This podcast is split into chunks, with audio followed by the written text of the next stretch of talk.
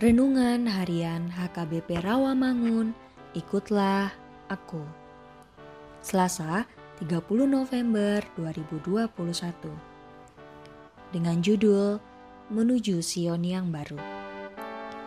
Bacaan pagi kita pada hari ini diambil dari 2 Samuel 7 ayat 18 sampai 29.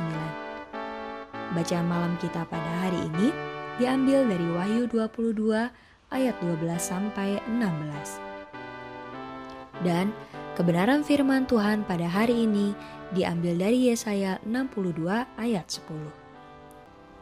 Yang berbunyi, Berjalanlah, berjalanlah melalui pintu-pintu gerbang.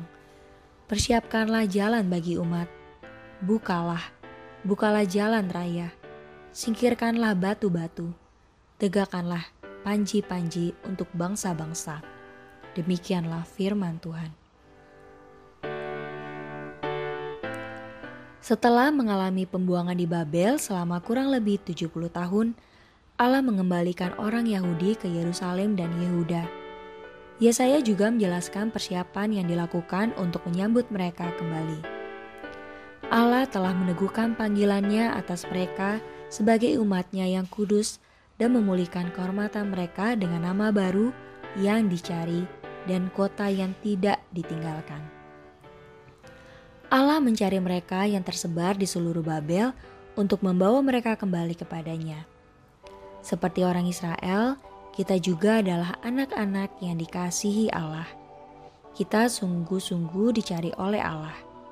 Meskipun dosa pernah menyebabkan kita terpisah darinya, pengorbanan Yesus membuka jalan kita untuk kembali kepadanya. Sesungguhnya pengharapan yang Tuhan janjikan adalah pengharapan eskatologis. Kita tidak tahu kapan dan bagaimana Tuhan mewujudkan janji itu hingga saatnya tiba.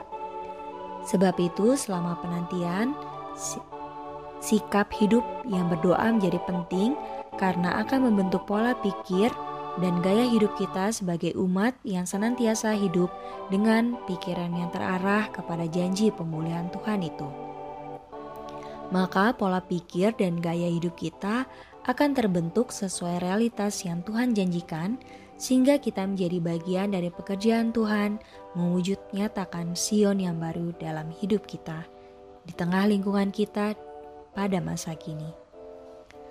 Melalui kehidupan doa dan kehidupan yang bersukaria, marilah kita ambil bagian dalam karya Allah merestorasi dunia ini menuju Sion yang baru.